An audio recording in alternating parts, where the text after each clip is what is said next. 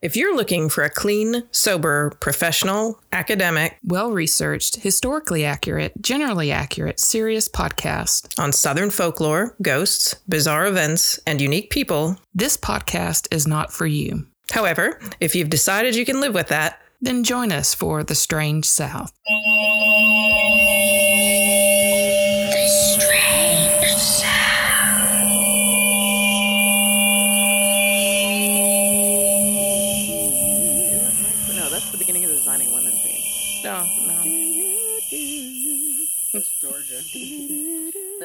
Georgia, uh, the song. right. Yeah, yeah, Georgia yeah. on my mind. I did post like I was like, you know, I'm actually going to try to halfway be prepared, which is kind of a laugh because even when I try to be prepared, I'm not prepared. That's part of our show, right? Right. That's part of the program. That's why we get paid the big bucks. Big zero bucks. Big zero bucks. Plus all the wonderful what? things our patrons help us with. Oh my gosh. Yes. Absolutely amazing. We do appreciate y'all. There's a um, someone joined recently and did like I've upped like a three dollars for the creepy dolls, and then I did the Sasquatch Squad. All that, which was fifteen dollars, and you get like whatever T-shirts we have on hand, like when you do that, and hopefully like we'll get back into the T-shirt game because I love the T-shirt game. Mm-hmm almost 50 and I wear t-shirts. I'm just a class like that. Oh yeah. But no, I t-shirts all the time. T-shirts all day every day. Graphic t-shirts are like my jam. But yeah, if you join our Patreon and become a member at $15 a month, whatever t-shirts we have, we send. And so somebody joined. They're from Georgia, like South Georgia and I was like, I always try to send a note saying, Hey, thank you for supporting us, and especially at this level and stuff. And give me your t shirt size and address, and I'll send it to you and, and whatnot.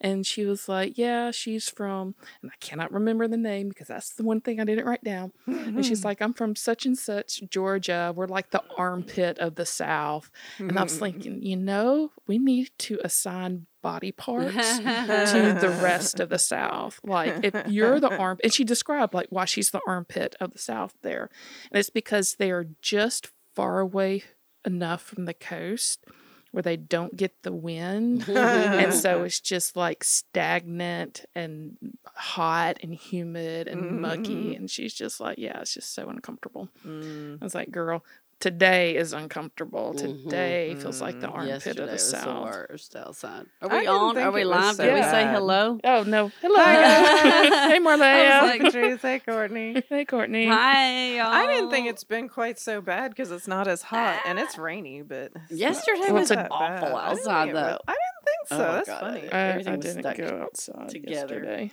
stuck mm. in all the mm. wrong places. yeah. Yeah. Today I went like grocery, well, pick up, and it was miserable. And I wanted to get home inside to my air condition. There is legit shortage of all the shit again, I just know, in man. case y'all hadn't noticed, because I thought it was just like the employee shortage, like the attrition and everything like that. Mm-hmm. And, uh, it's supply chain shortages again and food shortages. I just read an article this morning about schools not being able to supply um, lunches for kids around big sections of the country because they can't get enough food delivered on time that mm-hmm. like lets them meet the nutrition dietary standards that wow. are required for them to serve it at school. Wow. So like there was a it was a story like if you can't get baby carrots on Thursday, then like you can't do anything. Right. And cuz you can't serve it if you don't have baby carrots. It's crazy. Right. Right. Yeah. No. that is that is nuts. The the sort the shortage thing is is just nuts. And I get it. Apocalypse. Yeah, I get it. Like I get why people are not going back into the food industry. I think we should just go back to living on a barter system. Yes. Well, I was just gonna say part of the problem is we have to sort. We like it's all outsourced and mm-hmm. from not local. Yeah, and you know, I'm totally the idea that we should have everything all the time, even if it's not in season, then mm-hmm. have it mm-hmm. shipped from whatever country has it in season right. or can grow it and. I'm guilty of that. Yeah. I want I, I am strawberries too. in December. Strawberries all the time. Blueberries all the time. Fresh, wild, organic like, blueberries. It is such a struggle it's, to do the locavore thing though, because I did it for a good little while, and it's it's fucking hard. Yeah. Mm-hmm. I, I mean, mean, unless you're gonna eat like like hamburgers and potatoes, mm-hmm. like in squash all the time, mm-hmm. then and not even like in the wintertime here. I mean, cabbage. Yeah, Like, lots you of really- kale, lots of cabbage. You have to like really cut down to like, you know, what our ancestors used to eat. And I don't want to do that. I know. I know. right? I'm not saying I wanted to. I had a lot more time when I did it. That's the thing. Is Right. like it was when I had one kid and that kid was like below school age. Right. Took a lot of naps, you know, all that kind of Mhm. shit. But yeah, it was like you had to go to the farmer's market and then base your menu on what you could get at the farmer's market and have enough sense at the time or know enough recipes to be able to figure out what to buy and what not to buy while you were there. And then you had to put it all together and then you had to have like dried beans and dried rice and I can't you know. do food planning. I have tried, but a lot, and this is my problem. A lot of my food eat, and a lot of my families. I mean, we're I guess we're high maintenance. Is you know it depends on my energy level. Mhm. So a lot of our menu, like if I say, and I've tried, I've like, okay, I'm gonna plan out this week. I'm gonna buy the groceries, and this is what we're eating here, and this is what we're eating here, and then I get to that day, and I'm just like, fuck, I don't feel I like doing that Mhm. and then I won't, and then I waste groceries. So I have come to the realization that I am just not going to do that, Mhm. and I have to make peace with that. Yeah. But it still pisses me off because I make poor decisions a lot of times, and we do make poor decisions when we're tired. It's also hard to eat healthy when you're eating fast. Yes, And that's like the shittiest part about it, you know. But it is. It's hard. I mean, I hard. Courtney and I just talked about that last weekend because neither of us has been doing like I was doing the vegan forks over knives thing for the last couple months uh, at least, and I had subscribed to a planner, and I was like, when the kids weren't in school, I was you know Rocking trying to rolling, eat yeah. vegan, but that meant like doing serious food prep on the weekends, making you know sauces out of cashews. Maybe it wasn't you and me; it was you and me and Renee actually yesterday Mhm. and um you know but you have to when you're vegan you have to make everything right. and you know so it's like you always have to make sauces and dressings and stuff like that in advance and i've just since they've been back in school this last two weeks i've just been like mm, i ain't vegan no more Oh you're right.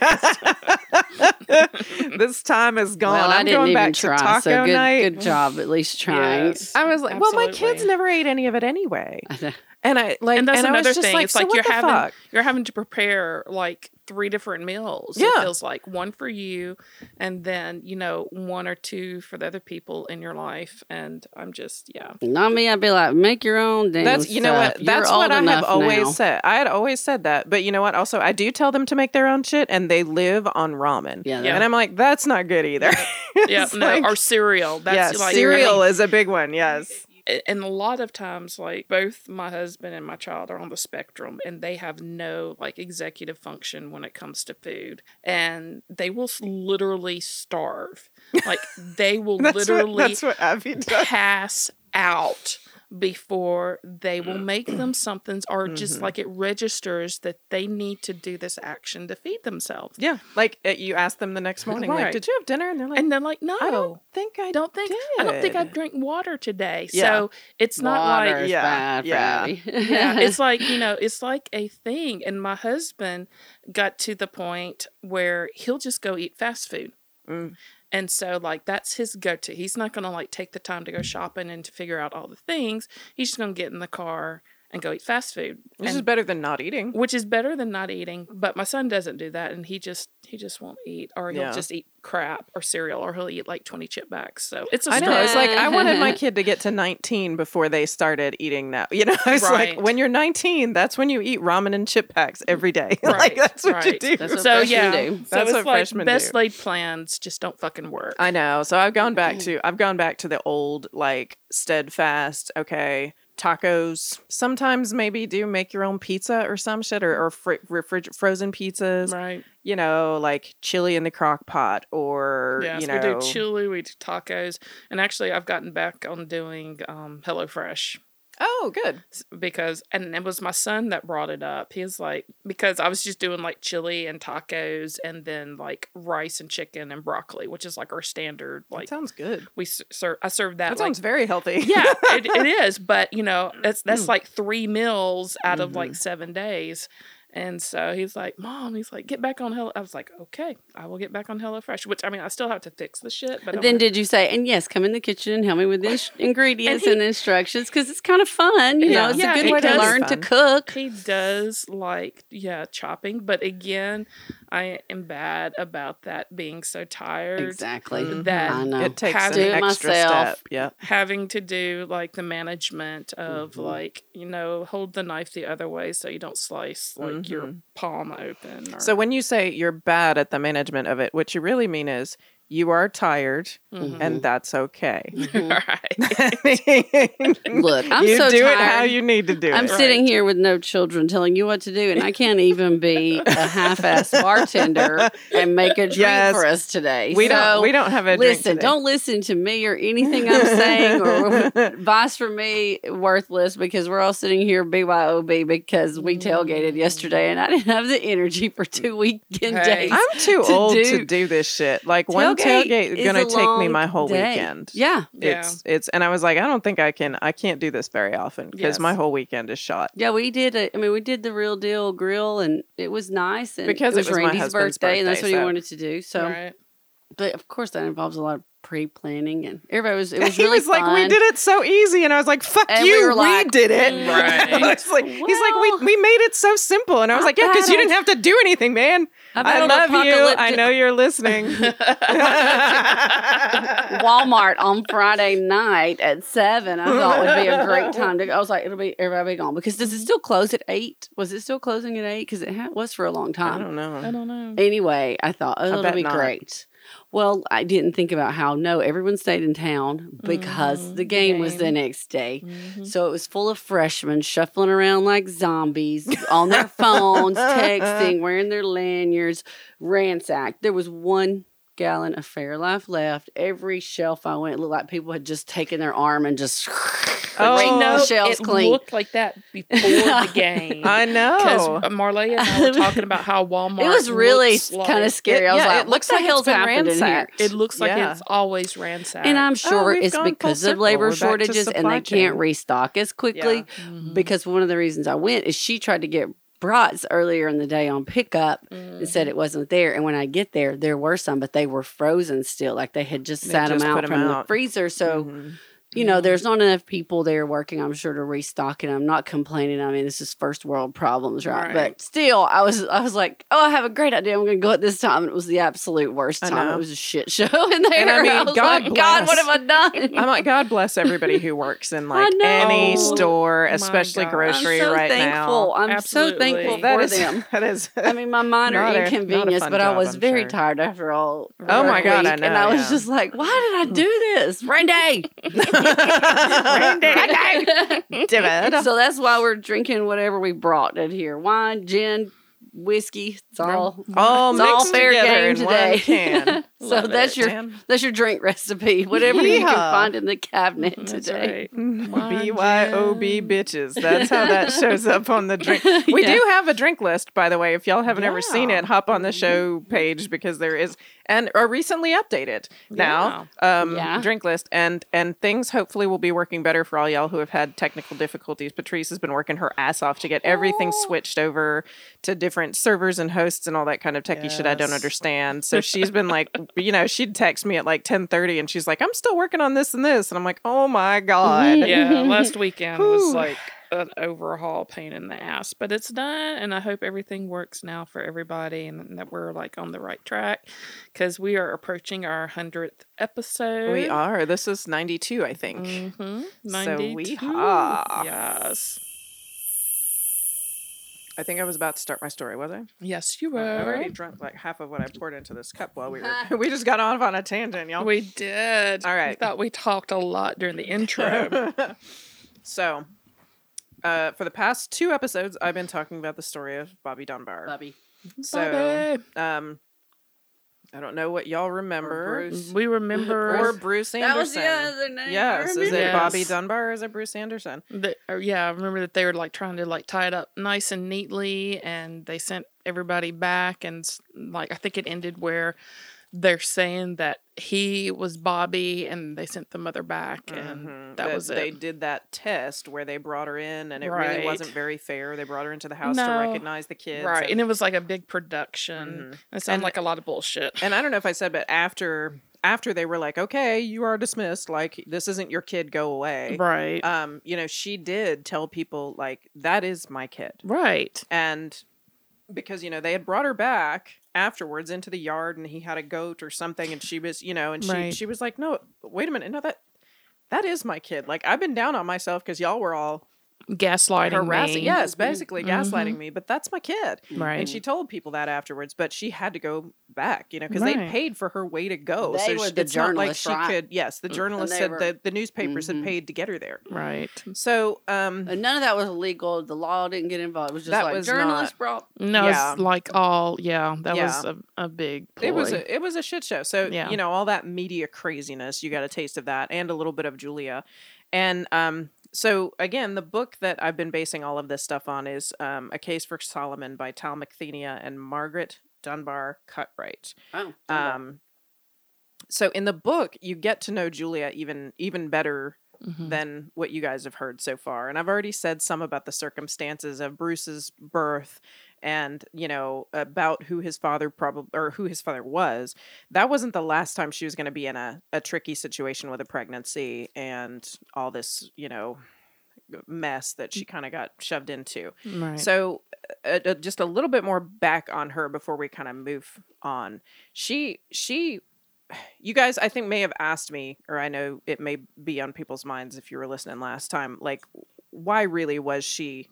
Why did Walters have her kid? Right. You know that that question hadn't been really answered Right. yet. And the thing is, she had gone to work for JP and Elise Walters, who are um, uh, W.C. Walters' parents mm-hmm. the, the alleged kidnapper's parents Oh. um, on their farm in 1909 or so. So she'd been working for his folks Mm-hmm. um, in North Carolina. And um, she had Bruce. He was Mhm. about two at the time, I think, that she moved in with them. She, they were, you know, they were getting on, Right. and they needed a lot of care, Mhm. and that was a talent that she had, and Mm. a and a skill. She was a very empathetic person. She was a great nurse and a really, really good caretaker. And so she was in there to take care of them, but she also was able to share crop on their farm. And um, but she lived in their house. She did their cleaning, cooking, all that kind of stuff, and, and took care of them. So and cared for Bruce on top of it. So she was like that She- girl hustled. Right. She was know? tired at night. She didn't want to have to like yeah, cook. no shit. Yeah. Um, so the Walters, JP and Elise Walters, had two sons. WC was the one who is our alleged kidnapper. His his nickname was Cant because the C stands for Cantwell. So his family called him Cant. Okay. And DB was the other son. That's his younger brother.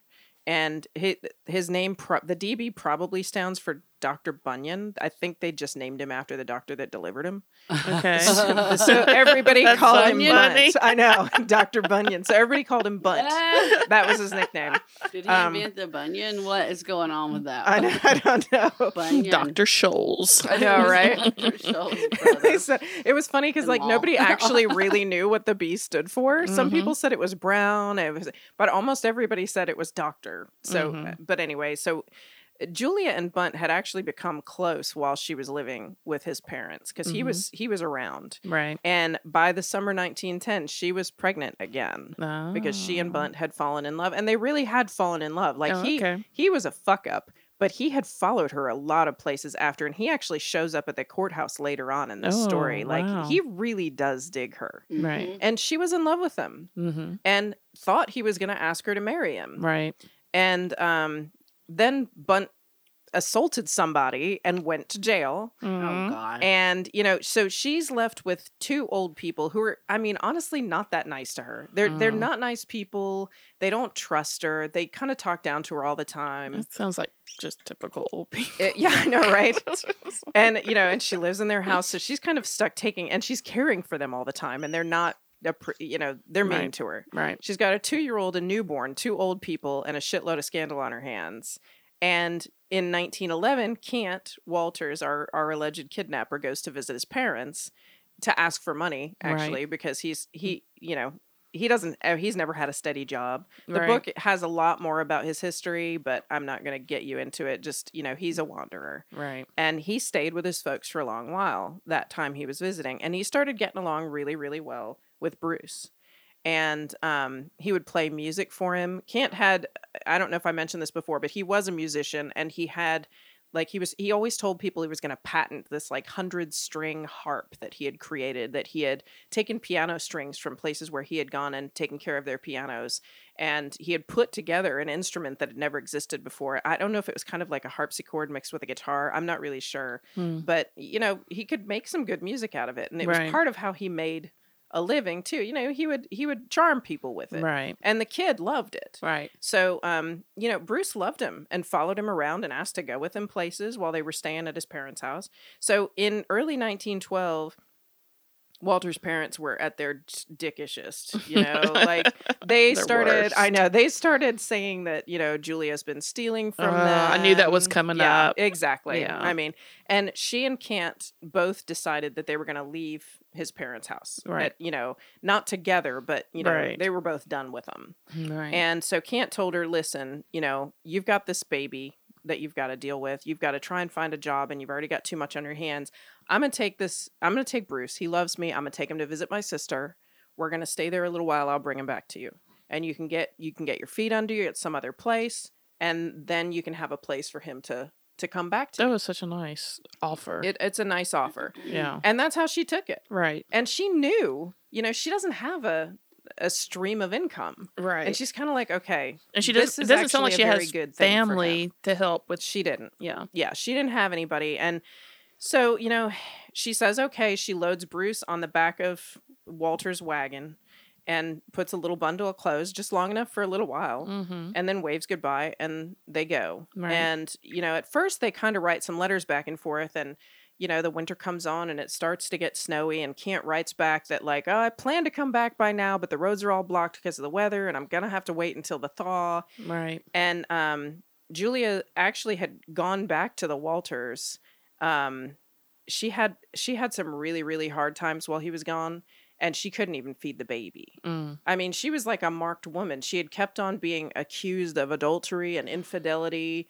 You know, no matter where she goes, that's Mhm. always with her, and it makes it hard for her to get work. Mm-hmm. And so she ends up finding a couple who is childless in another town and having them adopt Bernice, the baby, which is extremely hard for her to do. Mm-hmm. And it's a huge sacrifice and it's heartbreaking. Right. But she does this. She goes back to the Walters because at least she could get maybe some money there and she knows how things work. Right. Um, but th- she she has to leave again. She moves to Fairmont, later to Wilmington, North Carolina. Meanwhile, Walters Cant has stopped writing letters to her.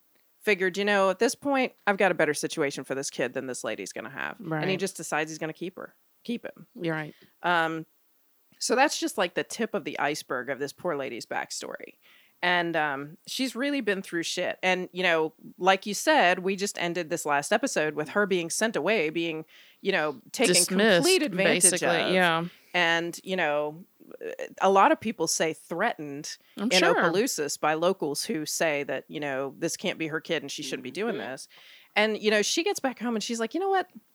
That ain't right. Mm-hmm. And she decides she's going to start to bring some pressure. So she writes letters to Walter's lawyers, Dale and Rawls, and you know they're not looping her in on their defense strategy. They're not looping. They don't even. They haven't even told her when the trial's going to be. I'm sure. Yeah. And she's just like, I should be part of all this. Is my kid. right. You know, she's like, I should be part of all this. And they don't write back. So she finally is like, you know what? Fuck y'all. I'm coming down there. Mm-hmm. And she scrapes together donations to get a train ticket, trying to get to Columbia, but her money only makes her as far as Savannah. Mm. And they kick her, you know, at the at Savannah, she has to get off the train. Damn. She that's runs like- out of money. That's not even anywhere That's close. It's not close. Like she That's could not get states the money away. together. Yeah. Wow. And so, you know, she's in the train station. She can't buy food. She has no water. She has no place to stay. And she's basically just like hunkered down in this train station praying that somebody's going to come and like rescue her. Mhm. And there's a group of women who, you know, works, you know, I, I can't remember what they called them. something mothers, but it, they were a charity women who kind of would patrol the train stations and look for people who needed help. And they they actually found her a place to stay. They got her this some is the food. 30s, right? This is the so this depression era. It's bad. Oh, yeah. And um, no, this is the not the 30s. The this is the 12. 13. Th- yeah. 13, Oh, that's right, the 1913. So this is 30s comes. bad. I was like, my brain's Yeah. in the 30s because I was working on the later part of this okay. this morning. Sorry. Um, but no, this is 1913, and I mean, things may not be bad everywhere, but they're bad for her. Well, yeah, they're bad for her. And um, so they give her this charity group gives her some food, gives her a place to stay temporarily, and c- contacts the lawyers in Columbia, and they're like, "What the hell did she come down here for? We didn't ask her." To come down here, but they call a local lawyer who's in that area where she is. His name is Vernon, Vernon Paget, and they're like, "Listen, you just need to talk to this guy because you know what? The best chance you've got of getting your kid back is to file a writ asking for your kid back mm-hmm. separately from all this stuff that we're doing to to defend Walters from the kidnapping charge. You've got to mm-hmm. do something on your own." Right. And so she she gets in touch with this guy and you know as soon as he hears her story he's impressed by her understanding of everything he's impressed by her confidence in her side of how Mhm. things are going Mm-hmm. and he's really touched and he wants to work with the Columbia lawyers to get her in on this whole thing but um she's got no money Right. and uh, he actually ends up he, he's a very cool guy he Mhm. ends up hiring her as a caretaker in his family says live in my house take care of some things this is how you pay your legal fees Oh, cool. and you know he gives her some respite you know Mhm. in all this shit Amazing. so um, meanwhile it's decided that walters is going to be tried in opelousas in the dunbar's hometown because you know that's fair Crap. there's any way you could get a you know Oh, fair trial? fair trial here Mm-hmm. um, the trial starts Easter Monday, 1914, for Walters um, on this kidnapping charge. Or yes, kidnapping. And so he's charge. been in jail this whole entire time. He's been in jail, and he's been in jail because he's been like waiting, and he's not been called guilty yet, and he's friends with the sheriff. He he's been in like a triple sized cell.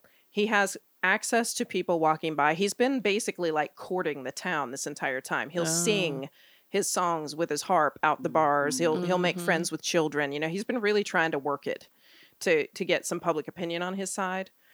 Um, but you know, so have the Dunbars right. this entire time. So I'm not. Y'all get pissed as hell if I tell you about this trial. Ugh. I'm not going to tell you much about the trial because you already have heard everything I've said the last two episodes. All the most Mhm. infuriating shit that you've already heard about the news telling lies, making up quotes from people. Mhm. You know, Just one side up saying one thing, the other side says the other. I mean, it's all the same Mhm. all through the trial the same thing it's like a, a circus and um you know stuff there's they make bobby undress in front of a courtroom Oh, full Lord. of people What? full of people to look There at are- all the marks. to look at all the marks the So what- uh, identifying marks he gets he has to undress in front of a courtroom full of people there's a thousand people in a courtroom that holds 300 mm, people the Mm-mm. judge actually has to um, hold the trial at one point because the lawyers can't reach the bench they're jumping over the rails to get to their table Dear Lord. and they can't push through people. Order so he's like, "This is court." ridiculous," mm-hmm. And ends Mhm. up sending some people out into the streets. But there's random, also just random weird, you know, processes that they went through that were not okay. right. So they had all 80 witnesses that were subpoenaed sit in the courtroom for the entire trial, which is guaranteed to taint their oh, testimony shit. right when they hear what other people are saying. You know, it's like all that kind of stuff. They also, people, a lot of witnesses altered their testimony from their original statements. There was a lot of stuff in the book that was like, and no mm. cross, uh, what, what am I saying? Uh, cross examination. cross examination Yeah. was brought. Mm. And I'm like, what the fuck are y'all doing? No cross examination was brought. There was like one local lawyer who worked with Dale and Rawls in this, and he was the one who actually like lawyered. But um, you know, I mean, they did. I, I that's not fair. They they did great, but this guy seemed to be the one who actually really did a lot of the groundwork with like you know the social pressures and everything in Opelousas. So um, Julia is scheduled to testify at this uh, at this trial, but she she gets down to Opelousas and she starts to feel ill almost as soon as she gets down there, and she starts to develop a really high fever. She starts to get sicker by the day. She's she can't eat anything. She gets hallucinations. She's got abdominal pains. So it's determined that she has pancreatitis oh, and she has to go in for emergency surgery while she's away from home and you know in a lot of stress. It's very invasive. Mm-hmm. 1913 is very dangerous. Uh, in yeah. 1914 And she's a woman. and so- she's a woman and it's painful and you know Mhm. surgery Rick- y'all y- if you've ever been through surgery f- at a Mhm. place that's not like two seconds away from your house and you've got to drive like we've all had to do drive from Mhm. birmingham to Mhm. your home Mhm. you know from the hospital it hurts like fuck And we had like the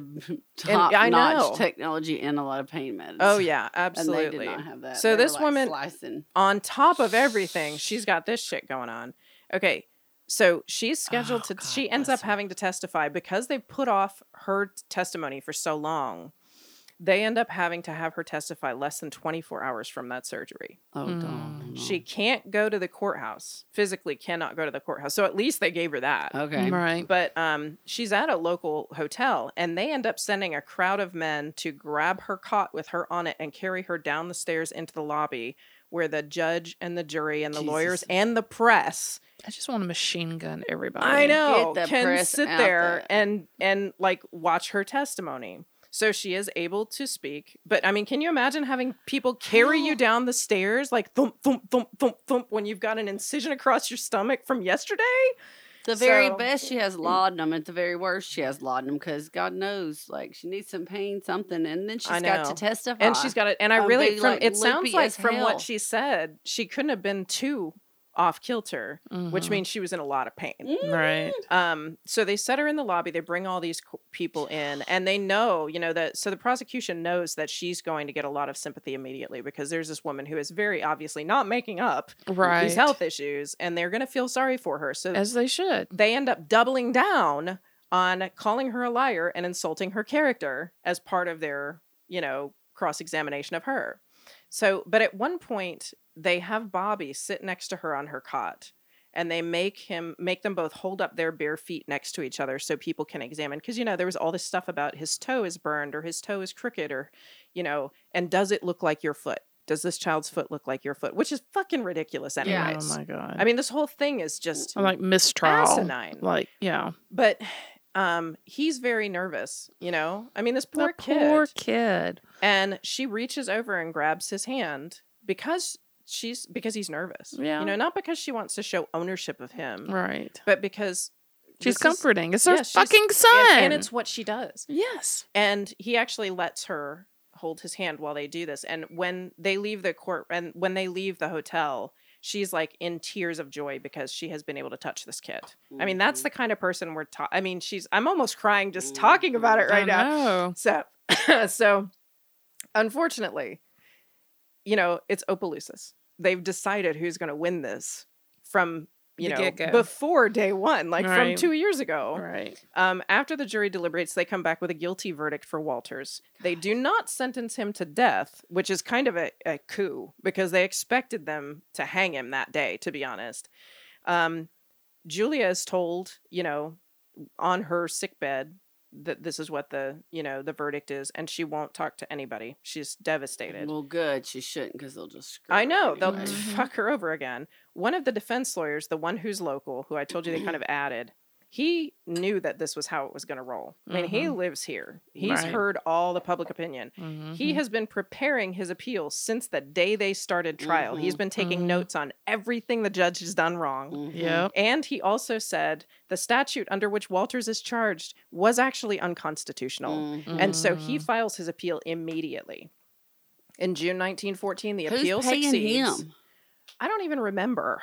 I don't How- remember who was does paying Walters him. Walters afford that? It's just- Walters, that was a huge issue through the book because his family, his cousins, and everything from North Carolina had scraped together some money for the Mhm. defense. But they, part of the reason it took them so long to kind of get him defended Mhm. was because they had, you know, no money. he wasn't seem- able to pay them. They didn't Yeah. seem like they had a lot of money if he was going around trying They to didn't. sell no. harpsichords or No, whatever. and so his his family. I know. Well, he and he was a tinker, so he went to he repaired people's pianos Yeah. and No, stuff. Yeah. But yeah, he didn't. He was he was a like he moved around everywhere. He had Mhm. his wagon and yeah, he's the like kid. a nomad kind of. yeah, he was a nomad. Mhm. Um, but um, so the conviction was overturned.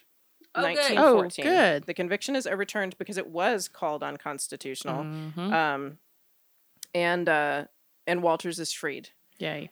It has unfortunately no legal bearing on Oh, who Bobby Dunbar is. Yeah, right. Mm, It just says this man didn't kidnap, and it's a you know. right. So this is the part where we get to this is the end of movie credits where like they show you a still picture of each character and they like have a little Hello, statement underneath right. that tells you what happened to them at the end. So Cant Walters, who just got released, goes back to the same old wandering around with a wagon. Mm-hmm. Um, never becomes a greater guy or anything. I mean, he was just kind of like, mm. Status quo. yeah. I mean, he was not like a martyr or anything. He was not a great dude. Right. He just didn't do this thing Right. and um but he eventually dies of blood poisoning in Florida in the late 1930s. Hmm. Julia recovers from surgery in early May, so it's about a month after the trial, and tells Dale and Rawls, the defense lawyers, that she still wants to do whatever she can do legally to recover the boy. Um, she goes to meet them in Columbia, and then, kind of at a loss, she kind of backtracks to where Walters and Bruce have been on their, you know, trick, and she ends up in Mississippi in Poplarville, where the Bilbos, the family that had taken care of Walters and Bruce while Walters was in the hospital, you know, Right. they loved the little boy. Right. And so she goes and they meet her like at the doorstep with hugs and tears and they share stories about Bruce and the things that they remember. Um, you know, Mrs. Bilbo gives Julia all the little dresses that she made for the boy when he was staying there and Mm-hmm. um just just really sweet Mm-hmm. and they tell her listen you stay here with us you know you're gonna stay here till you get back on your feet you're gonna be family for us oh, nice. and um Oh, Bilbo Baggins. it turns out it turns out that um one of walter's lawyers um you know i, I keep saying Dale and Rawls but hollis rawls has a widowed aunt that lives near the bilbos there and she needs some care and this so is, sorry, I'm just like this is such a southern story because it it's like it okay, so This their person's kin to that sisters, cousins, nephews, father. it's true it's so true Yeah. But um, so you know, he's got her there, and she hires Julia to come take care of her and take care of her house. And she has, you know, her husband has just recently died, and um, so she has a grown unmarried son living there for now. You know, to take care of her because you know his dad's just died. Right. His name is Ollie, and he and Julia get to talking, and they start to get close.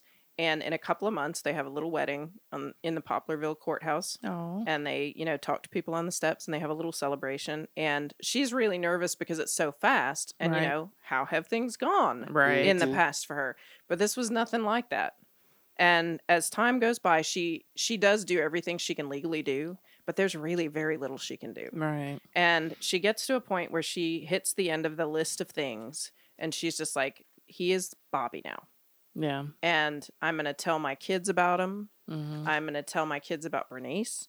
I'm going to let him be Bobby Dunbar because it's not fair to put a kid through this Right. un- interminably. Right. Exactly. And so she lets him go. And she and Ollie have seven kids. Damn. No shit.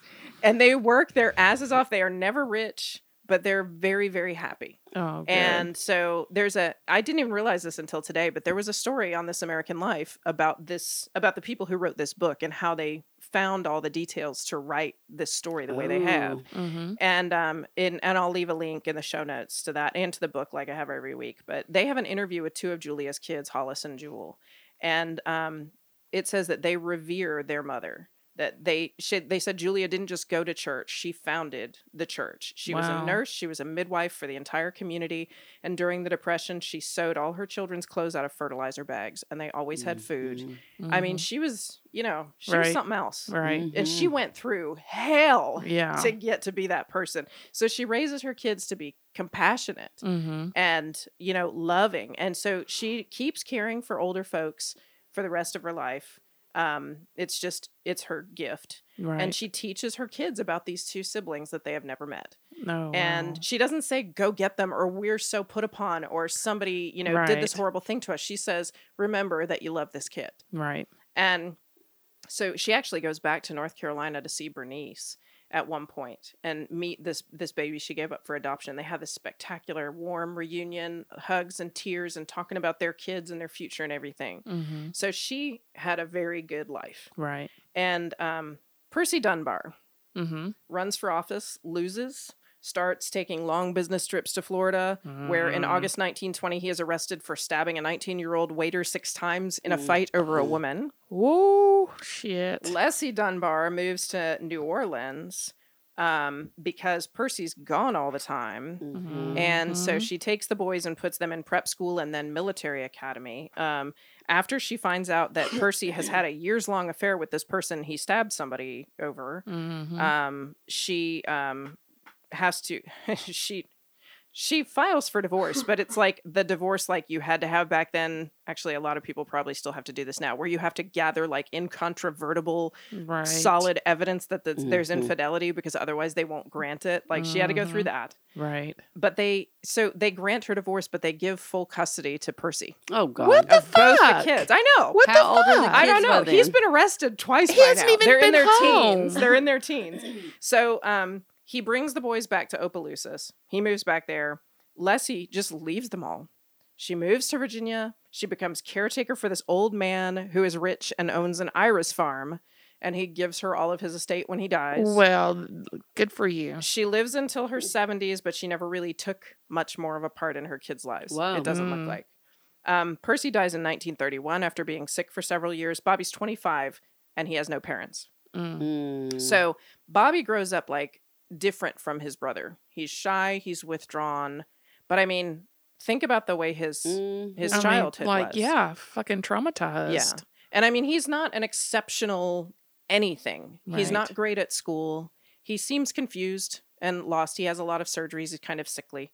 Um, he's just a fine, average kid. Mm-hmm. Um, he tells two friends when he's in his teens that he's never been confident that he is who he is. Right. Well, And, Bless um, his heart. And then his parents divorce, and you know yeah, he's all moving that from bullshit. one place to yeah, another, and mom she takes off. Yeah. And um, so he he meets a girl named Marjorie Byers and takes to her and her family because her family is like a boisterous, loving, you know, Right. just you know, great, stable family. Mhm. And so they have a very long engagement. She's super like responsible. She's like, okay, we have to have this much savings before we can get married. So they're engaged for like nine years, and it's awesome. right. Um, and you know, so he becomes a salesman. Um, sometimes he's called on to like retell his stories and memories of his kidnapping. It kind of just fades out of the press, but like right. the Lindbergh baby brings it back up, and people come and you know ask him and stuff like that.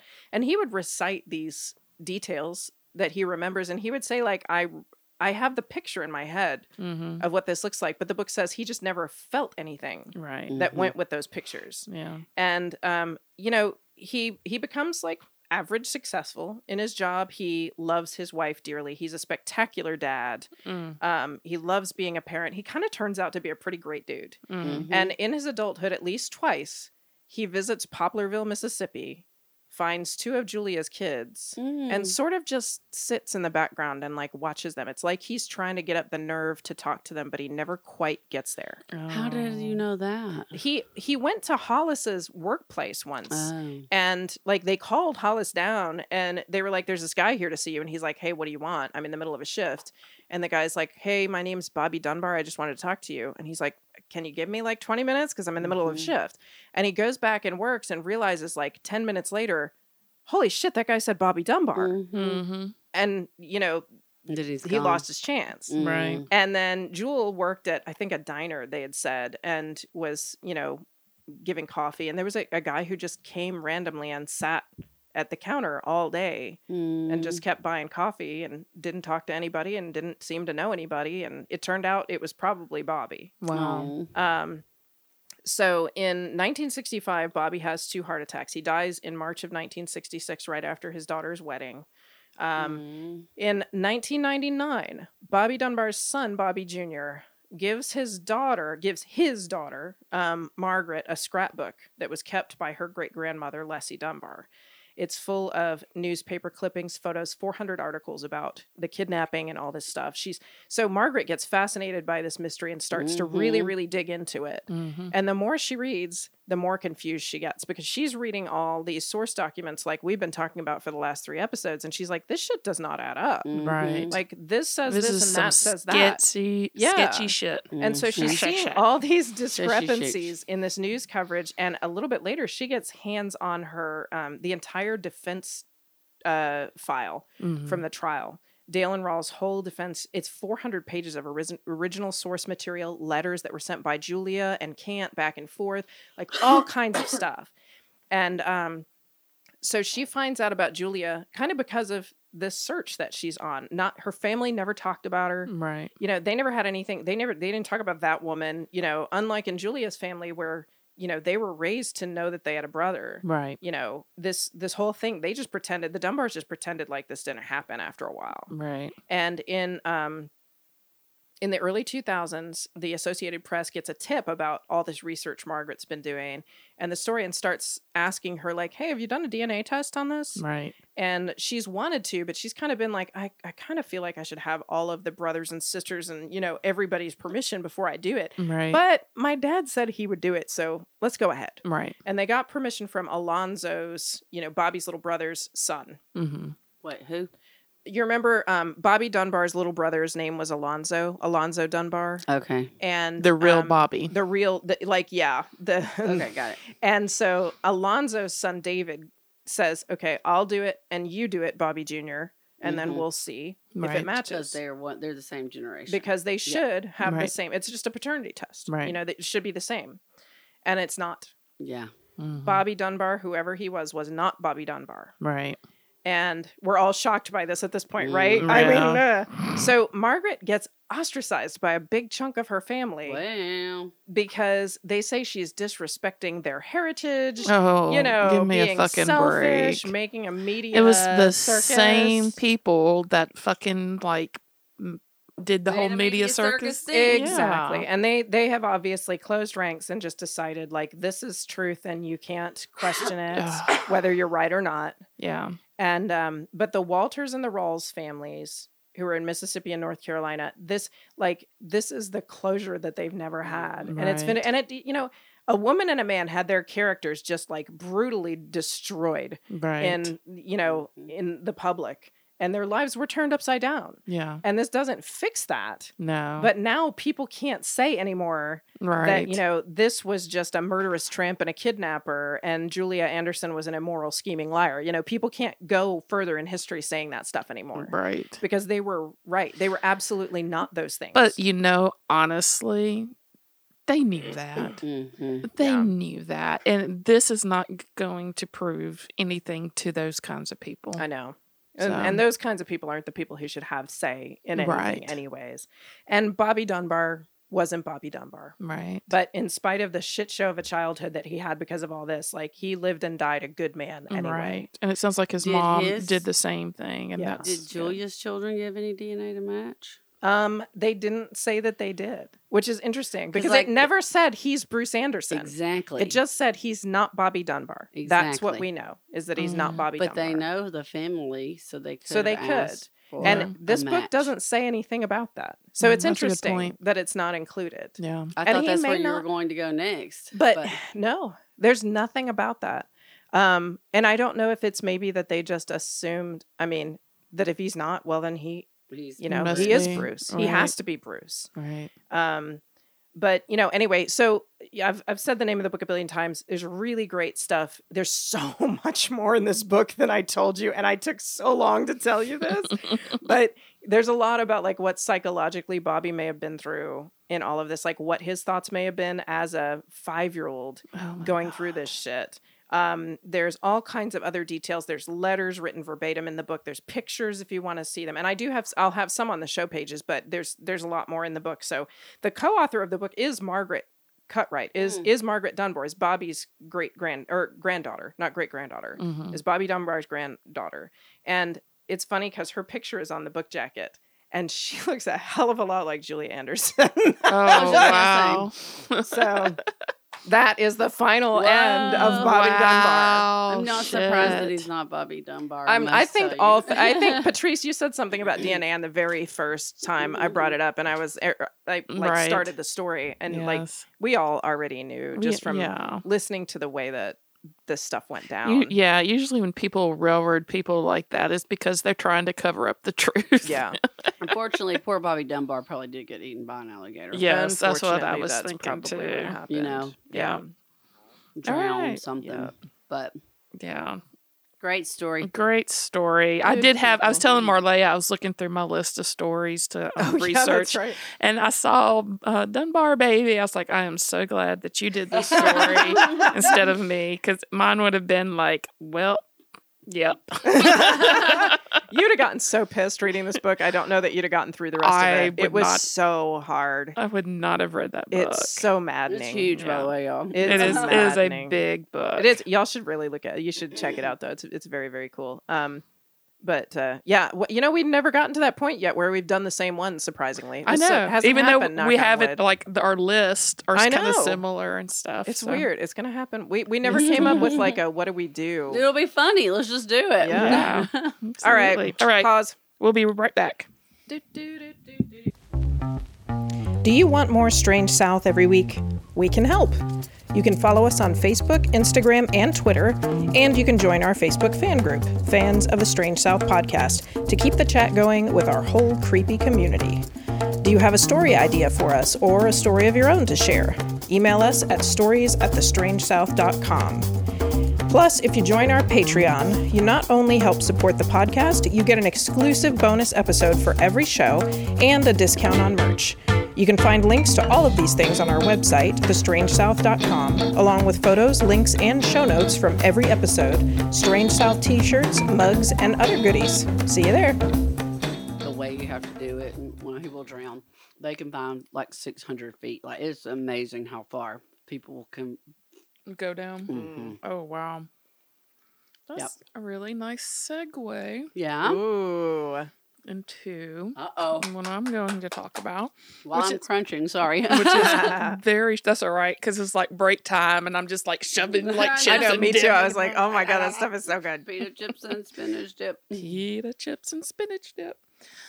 Um, all right, so this is pretty short. There's really not much of a story to it. Um, but I wanted to talk about it. Hold on, let me so I can see it. There we go. Because I did bring it up maybe last time or the time before. I'm not sure, but um, today I'm gonna talk about the Body Farm.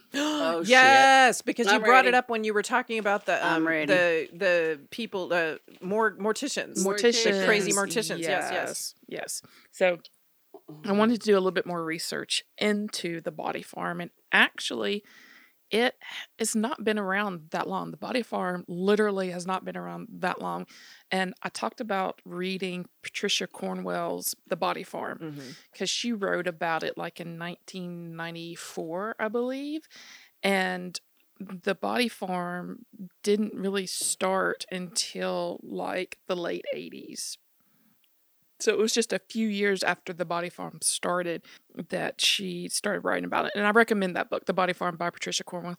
Uh, one of the things that happened, and this is a spoiler alert a little bit, is that the murderer uh, deposited his body in the body farm What? so that they couldn't catch him, kind Yeah. of deal. what? So it's crazy, right? But the person that started the body farm is Dr. Bill Bass or William Bass. And he is, well, let me find out what they call him, an anthropologist. Interesting. Yeah. So, uh, you know, he they he started like looking at bones and, and doing all that stuff, but he became more interested in uh, decomposition and and human remains and stuff like that. And he was hired by, and this was before the body farm. This is really before like forensics like took off. This is like you know, seventies and 80s and he was hired he's from tennessee and he was hired by the local um, authorities to help with different cases he actually helped he's like over his career has um, processed or assisted with over 700 cases Oh wow. and one of the things before the body farm came into play and afterwards, uh, he helped with the red-headed murders, Oh, Do you know about the redheaded murders? I have them on my list, but I Oh. haven't ever done What? I never, I didn't, yeah, I didn't know about them, and I was like, I'm putting What? this on my Redheaded list. the murders? redhead murders. So- yes. The redhead murders refers to a series of unsolved homicides of red-headed females in the United States between October 1978 and 1992. And it's believed to be committed by obviously an unidentified male serial killer. They're unsolved till this Mhm. day. The murders occurred in states like Tennessee, Arkansas, Kentucky, Mississippi, Pennsylvania, and West Virginia. And I feel like they were trying to see if uh, it Sam Little was responsible for Oh. the redhead murders Yeah. too, because he's Yeah, he's, he's- also on my list of Right. like holy shit, like the most prolific serial killer ever in history. Yes. Right. That doesn't fit the mold of, you know, young white guy Mm-hmm.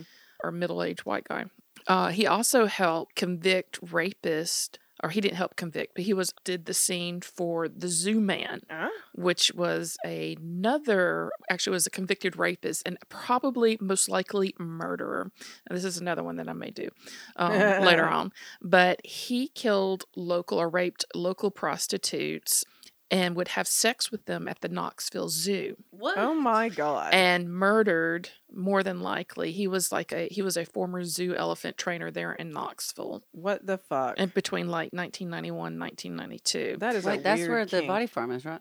uh, We're getting in to that. Knoxville. yeah yeah in Mhm. knoxville yeah in that area and so he they, he went to trial and he was convicted of the rapes but whatever evidence for the murders got thrown out so he he more than likely murdered the people as well but for whatever it got fucked up Oh, that's that's just. So these are the cases- I know, I know. So these are the cases that that, that, that? kind of put him on. Uh, I didn't actually. I didn't even write his name. They called him the Zoo Man. Zoo man. Okay. Yeah, that put Bill. I was going to say Dunbar. Bill Bass's name in the forefront here of of forensics, helping with you know these crime scenes and whatnot. And so a lot of the things that he would do, you know, because one of the first things that law enforcement wants is like time of death because that kind of really, you know, when did it happen? So, like, whoever's alibi checks out and Mhm. whatnot. And he worked this scene or, or got called to this scene where this family had a cemetery and one of the graves was disturbed. So they went and dug it up and he found this corpse that it was headless, but it was still like the flesh was still kind of pink. He said, Well, this body is only like a year old. And so they were thinking that somebody had just buried a body on top of the other body to get rid of it. Because that's that's mm-hmm. done a lot. Yeah, because I think you said that in the mortician's story, you were like they they would just yeah they would just put people in the same places and charge and yeah Right, right. Yes. You know, so there's like, you know, this is this is a case, but honestly what had happened is that the person that he was looking at was actually a soldier from the Confederate War. So it was over a hundred years old. But the coffin was airtight, and so the body was well preserved for Holy over shit, a no year, way. Which got him thinking is like, I really need to do more research on decomposition so Mhm. that I could start to figure out, you know, put in all these different variables to give us a closer idea of when people have died and, and how things are preserved and, and whatnot. And good this is job, scientists. and this Like, is- take yeah. something and learn from it. and this is how the body mm-hmm. farm, you know, started because he wanted to know more about decay rates and mm-hmm. under certain conditions. So, oh god, it still freaks me out so much. oh my oh, gosh, so many dead people. so burn many me, dead burn me, people. burn me. me too, man. Yeah. I'm gonna make this. I Oh. want a mushroom suit. oh lord. Well let me just say one of the things that i watched when i was researching this it was a national geographic called secrets of the body farm and they did not pull any punches. Like it was very Oh, dramatic but the footage it was no these are actors laying pretending to be dead they showed real dead bodies in stages oh. of decay with uh, maggots Oh no, no, no, no, no, all of the grotesque stuff Oh, I and draw the so and so since I had been already listening to like zombie Fallout, Oh with my all, God. like the graphic, gross stuff, it was just like, well, I'm just keeping a theme of just like decay this week. But yeah, it's very interesting. That mushroom suit. Yeah. Incinerate. Incinerate. Yeah. Exterminate. Bill Bass I and swear that's somebody else's name, like a football coach or something. or, or like a label. It's like a Bill Bass shirt. Yes, right? Tennessee name ever. William Bass, Dr. William Bass at the University of Tennessee in Knoxville. You know, he was interested in studying decomposition in human corpses to help gain a better understanding of the process so that they can like narrow down the time of death. He wanted to develop different techniques for extracting the information and narrowing down timing and circumstances and all of this stuff. So the body farm came to be. He got, I'm sure, a grant, and this thing happened. Very interesting for forensic anthropology, which really wasn't that big of a field, I don't think, until much recently, like way before CSI. I think he was like the grandfather of it all. And then, like, right after that in the 90s, like all of these CSI so was this mm. the 80s? Yeah, the eighties. Um, out, and that's when like the Body Farm book came out. You know, all these people are right on Silence of the Lambs with like the Oh. insects and all that stuff. Because before then, they really didn't study insects and maggots, and we'll, we'll talk about that in a second. Uh, no more maggots. Ah. You know, I'm all about insects, but oh, I'm not about Just- any of them. yeah, maggots make things look like they're moving No, when they're actually don't. dead. Like Mhm. it's not okay. That's yeah. Oh, oh, then do not watch this. It's it's, it's, it's very graphic. Yeah, I'll talk about that. I'll gross you out in a little bit. so So- I've done it to you. You got to do it to me. The bodies donated to the body farm are actually just a gift. So, you know, you can you can shitty gift. you can gift you can gift yourself like, you know, like a donor card kind of thing or your family actually can gift your body without your permission if they want to. I don't think there's any monetary benefit, but you know all the bodies that they they get are considered a gift. They do not own them and at any point in time if the family wants the body back they will give the body back. What the hell are you gonna do with that? i don't know so it's a thing it, it, it's it's a thing But yeah how are you gonna get it where you gotta go? I I'm wondering if this you is is this like it.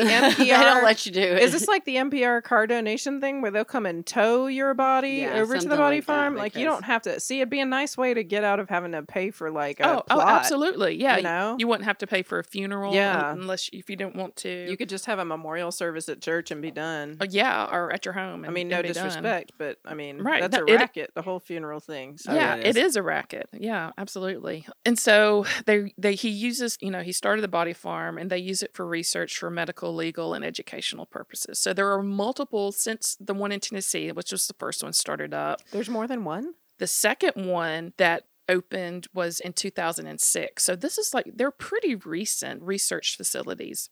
The Western Carolina University has a small plot in a rural mountain campus. So you really need different areas for different body farms because of the way that the body Oh. reacts in different Like weather, weather and altitude. climates Yeah. and and animals and whatnot. They study here in North Carolina or Western North Carolina, you know, the decomposition in the mountain habitat, and this is also an area where cadaver dogs are trained. It's really interesting how many different ways they use the body farm for different research and for different training stuff. Texas has a body farm at Texas State University, and it's actually the largest. It's hmm. 26 acres. And They get more space for dead people. it's run by a former student of Bill Bass. So it's like his first run of students that studied under him at the body farm when it opened up in 87 have like gone out and started their own and, mm-hmm. and have made names for themselves in different areas of decompositional research. It's like the franchise model. It's like Well. body franchise. right you know but it, because it's it's so recent you know it's like there's still like the the first generation of this going on which is really really interesting in texas they started construction and the locals were, you know objected a lot because of the smell and you know they didn't want a body farm near the areas and they were also looking at a place near an airport and the airport was like you can't do this because of the circling vultures and they were afraid like the Oh. planes would hit the vultures oh yeah. But one of the things in Those Texas, vultures will take a damn Right? 747 down. Yeah, The ones that we have around here, they're huge. Yeah. right, and and it's a problem in They Texas. really would. but bad. the thing about it is vultures play a huge part Mhm. in Oh, yeah. in like decomposition Yep. and bone scatter and all that so figuring out that this vulture problem actually is kind of like a feature of how vultures scavenge on human decomposition and how all that works so it became like a research branch And they make it. I mean, it's a healthier process with vultures involved. Like scavengers are there for a oh, purpose. oh yeah they are like all the, the Yeah, I mean they they cut maggots, too. down Yep. like death related illnesses from other people Absolutely, like really they- drastically. Yep. They take care of the bacteria that you don't want oh, hanging around. The Texas facility gets a new body like every five or six months. And they say that the bodies typically come from Texas hospitals, funeral homes, medical examiners, examiners offices. Do they have people who just have nobody to claim them? Is there a way that they get bodies that way? Yeah, I, I think Like they do. Like unclaimed. I feel like I've heard that. yeah, unclaimed I bodies mean, they will do be it legally, donated. but yeah. Yeah, and there's actually there's a Uniform Anatomical Gift Act in Texas that you can go through and, and donate your body. And to date, they have they've received like 150 bodies through this act, and 200 more have been donated. Mm. And then there's actually another facility there.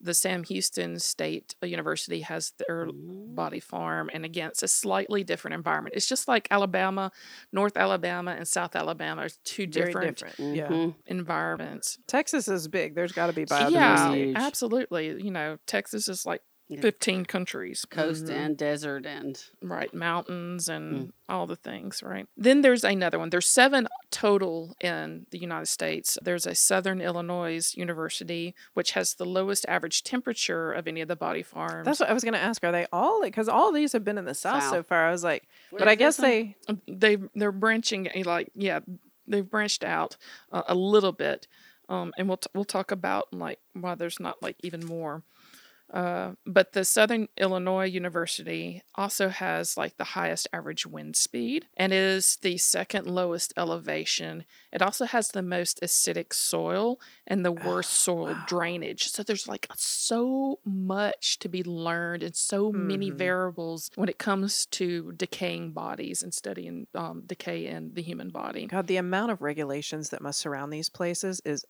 got to be just astronomical because the like the the waterborne diseases and stuff that you can get from having decaying anything near a water source or runoff or anything like that would be Mhm. problematic. hmm absolutely. There's the last body farm that's actually running was started in 2013 in Colorado uh, Mesa University, and it is the highest altitude of any of the body farms, and it has the most arid where they dry out the fastest. And the current research there focuses on the desiccation, which is the drying out process. I was like, they just of- turned to mummies there. yeah, uh, you're right. And, you know, the post mortem where they mummify. So that, that's basically what happens in the higher, drier altitudes.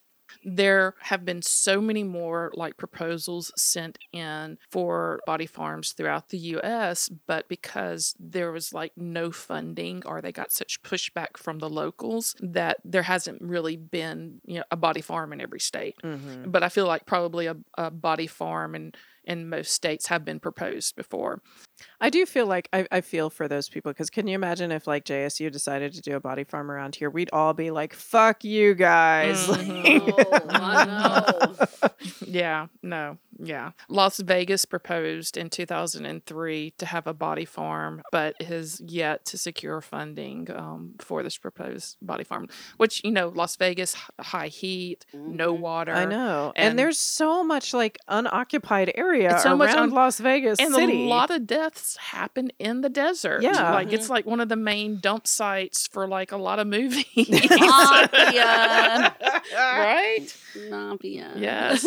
so besides even though like the body farms originated in Tennessee by Dr. Bass, of course this is taken off in the anthropological forensic anthrop- anthropology world, and Australia um, started its first body farm. And has a second one in propo- proposed, and it was actually a student of his who went to um, Australia to I, th- I think it was a student of his and got it started in Australia.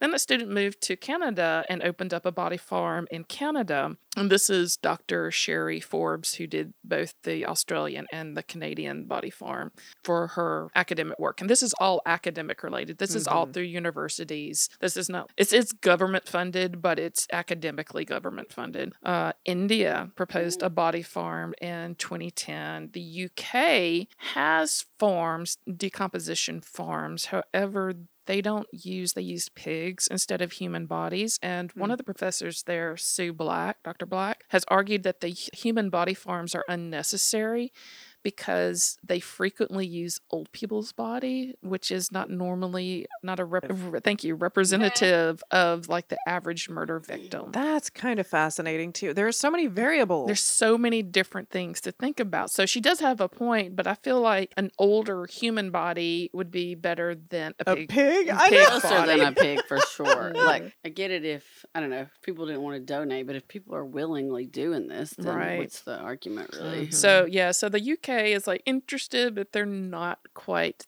there yet. They're a little too posh for dead people. Little too- surprised. I always It figured they would have it. Well, they have a lot of TV shows that are body farm related Hmm.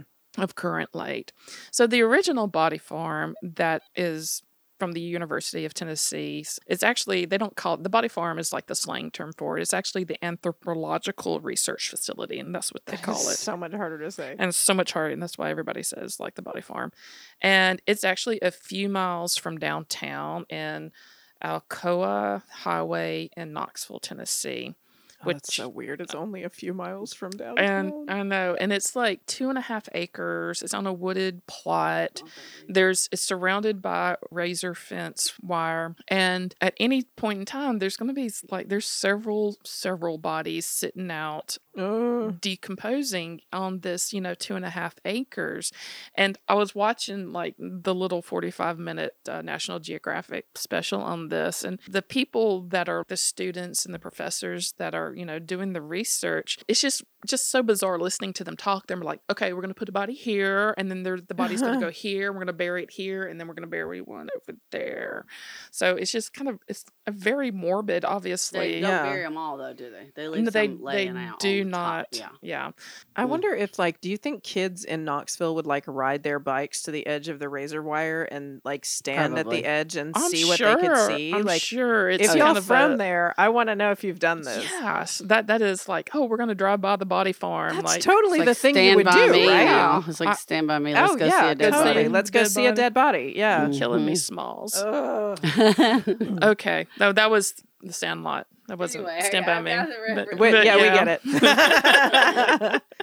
so there's many there's like obviously many purposes for having these research facilities you know and understanding decomposition that occurs in the human body. One of the ways is to have control over the different studying the different ways and the different conditions that the bodies are left in in you know different things. So like you know being in the trunk of a car or being submerged underwater Uh, yeah, water. um, so, you know, being buried or not buried in the sun, in the shade, in water, in trunks of car, in garbage cans, clothed, unclothed, you know, buried under a concrete slab. oh Um, wow. like, you know, all of these different ways that bodies Damn. have been found. And one of the things they said is like if a body's buried under a slab, it's kind of hard to detect because the dogs don't pick it up as easily. They Yeah. do pick it up, um, but it's not as easily. And they do test out like they have radars that can like go through the concrete and see if the the soil's been disturbed and if it's like in a body like shape. Mhm. And this special that they had a National Geographic, it was I want to say it was like 2006. So technology definitely has taken off since then, and I'm sure there's a lot more that they have as far as radar goes and finding bodies and stuff mm-hmm. like that. But they also talked about like the different kinds of research that they do and showed pictures of, and I was just like. Mm. while they were doing.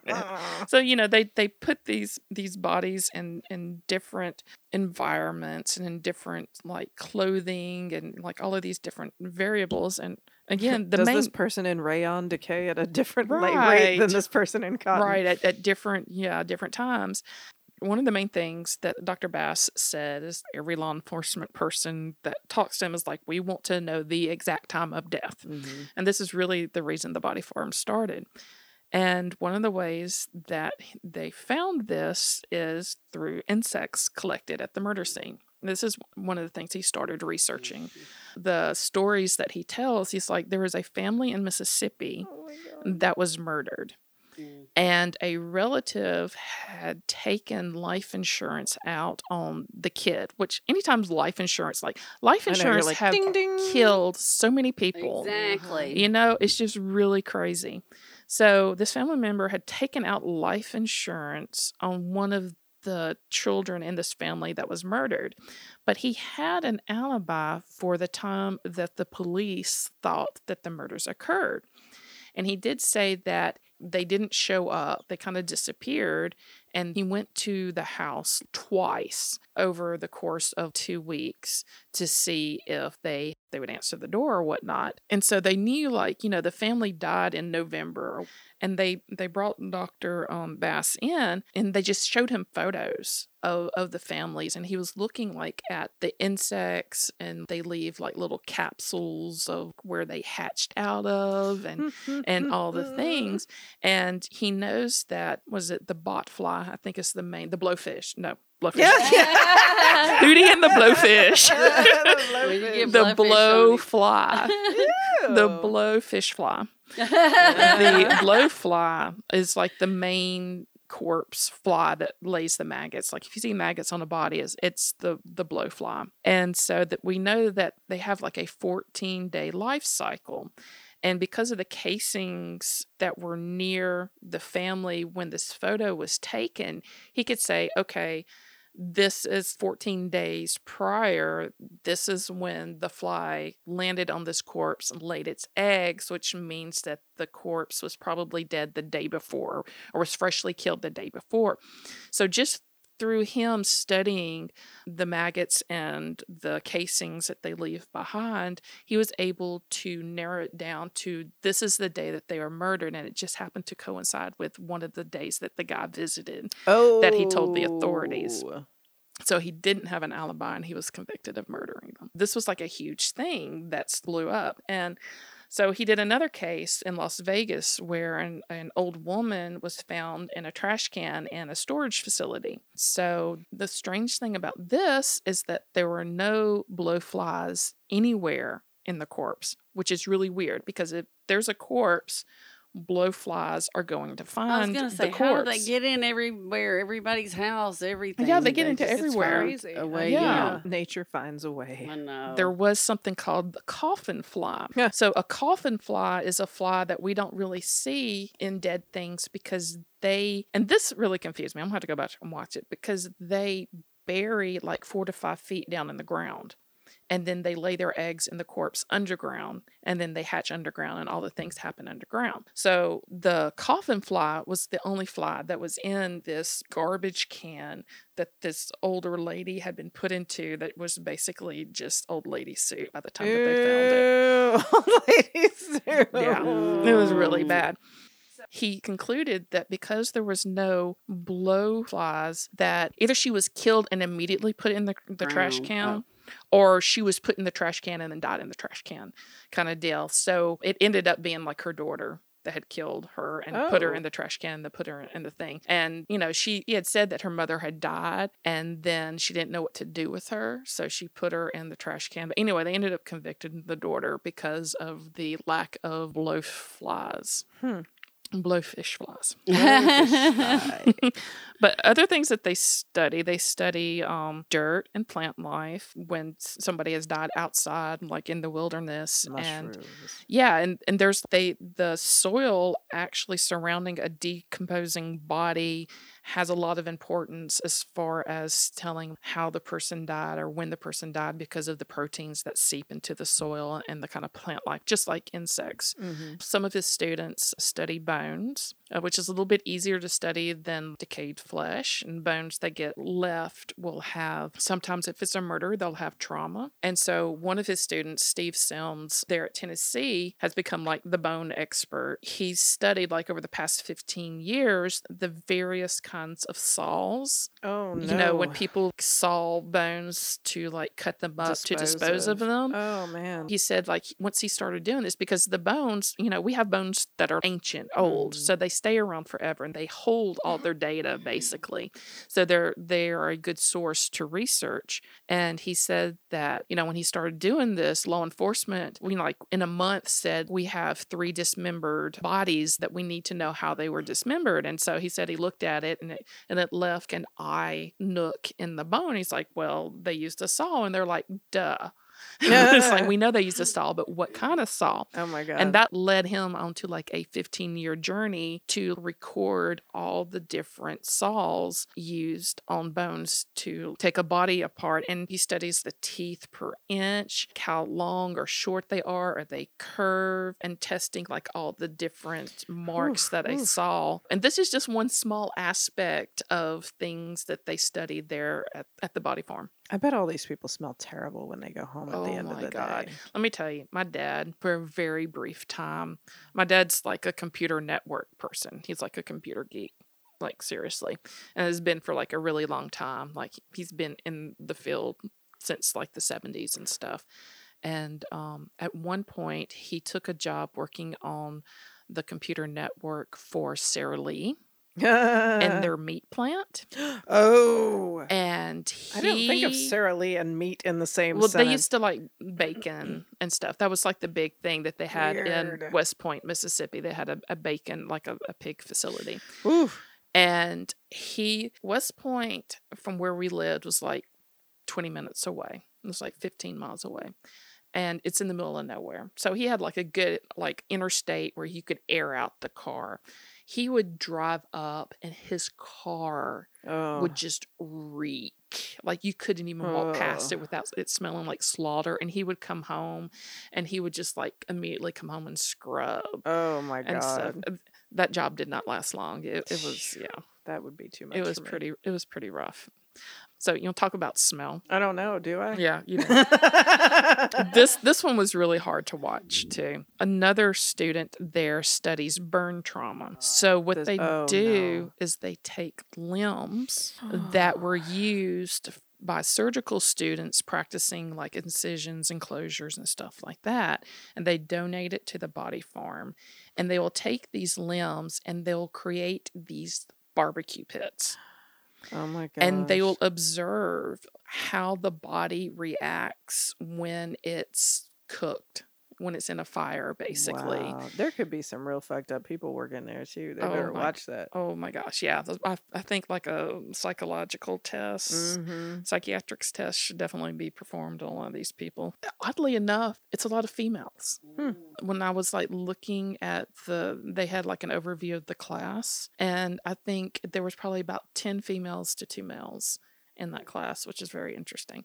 And it was a female that was studying this burn trauma. So she would take a limb and she would create a pit using basically charcoal. Mm-hmm. and she would she studied like an arm. So she put an arm on this pit. And what happens when a limb is in fire the fibers compact and it curls up. Ah, yeah puke. Ah, i watched it. And then i was just thinking what must that fucking smell like Ah. I was like, I, I, couldn't do it. I couldn't do it. But she was just la la la. I would have been, was it Noxzema or you know the I bet she doesn't. I bet she doesn't eat a lot of barbecue though. Uh, Like- I, I'm sure all them people are fucking vegan, right? Oh my god! So they do that because if they find a corpse that has been burned Mhm. and the arms are relaxed, Oh. then it means that the arms were tied down and they were confined and they didn't have the room to curl up, which automatically means foul play. Mhm. They call it pugilistic posture. Hmm. Mhm. It's, it's- so it's like I was like I'm learning other things. La la La, la. la, la. Um, but that means it's a boxer like posture that happens when everything gets dried up Yeah. quickly due to heat. The, the fist closes, the arm curls Mhm. up like you're boxing. Very interesting. And she's also like, once it's been cooked, you have like charred bones and stuff. And so she studies the patterns of the burn and like what happens to bones when like cold water hits and and like the Mm. different temperatures and the times been in fire. So it's like all of these like, multiple variables. There's one very specific area of things studied there. Wow. They ended with a, an old man who had donated his body and they like dressed him like in sweatpants and stuff. And they were showing him dressing them and then they put him out on in the middle of this forest and they took pictures and videos like every day and they were studying the stages of what happens when a body decays. So i'm going to go over the different stages of decay Oh, God. study so the first stage is the fresh stage right? It's the no maggot stage which is lasts for one day. Like you get one day maggot free. And this is when the body stiffens with rigor mortis and then it becomes discolored and then it relaxes. And so after that happens, stage two, second day on, the blowflies lay their eggs, the maggots hatch, they, they start to consume the fleshy parts, the protein parts of the body. And they showed this, like they showed it was yeah, it was pretty. And they just like a flurry of insect activity is how they described it. And it was yeah, it was really gross. They showed it. They showed it. They showed it all. Oh my god. They showed it all. I'm never gonna watch this. Yeah.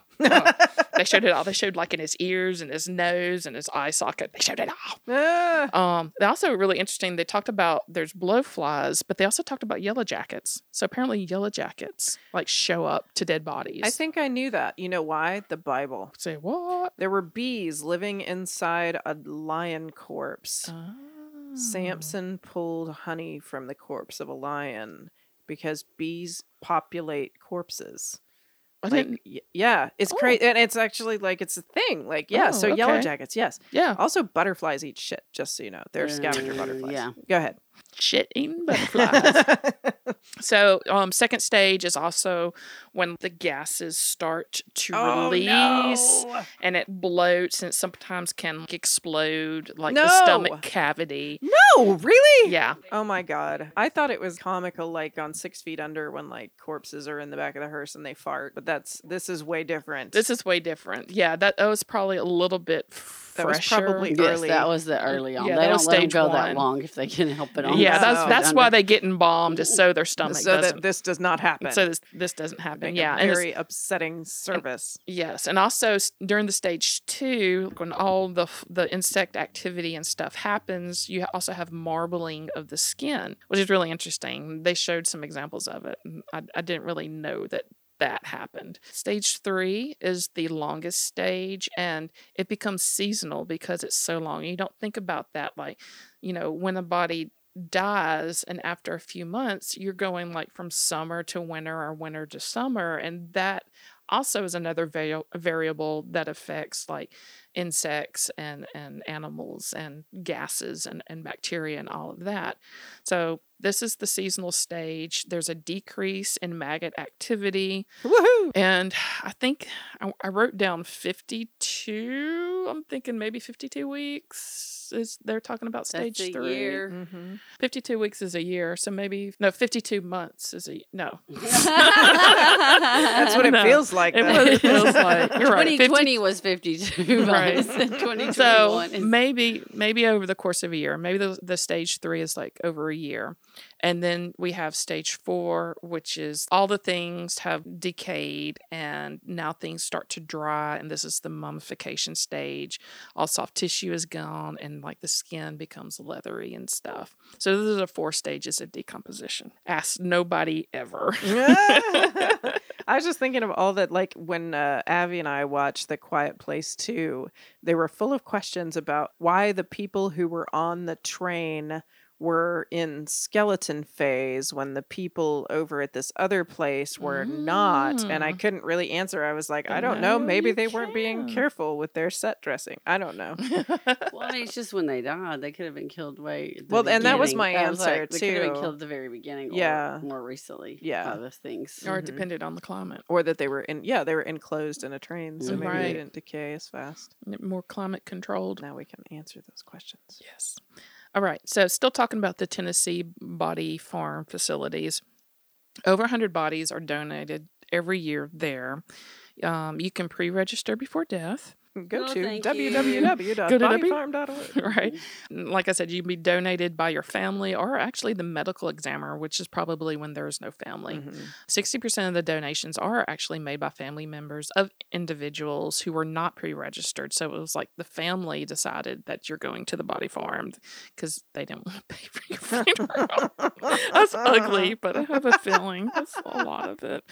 Right now, over 1,300 people have chosen to pre register themselves for the Tennessee Body Farm. Hmm. So, after they've done the research, the skeletal remains will be cleaned and curated and permanent known like skeletal collection for research until somebody claims them if they want to claim them or they'll just stay in permanent collections basically and they were talking about you know not this collection but law enforcement will keep the remains of cold case files Mm. and they showed just boxes one one place that they showed and, and i'm guessing this was in tennessee was just boxes and boxes of skeletons in boxes from cold case files and they'll send them here to this research facility and they'll write a report finding like all their findings and stuff and then they'll just keep that information with the box and then as technology like improves and changes they'll go back and revisit it and they'll find more findings hopefully hopefully to at the end find who these people were or who their murderer was and that was like the driving force by a lot of the people um, by several of the people uh, that they interviewed. You know one of the reasons that they wanted to do this because they wanted to find the, who the remains belonged to and uh, who their killers were. One of the things that they do not accept at the body farm um, they reject donations from people who have been infected with human autoimmune deficiency viruses like um, HIV, hepatitis, and any antibiotic resistant bacterial, and probably COVID. COVID.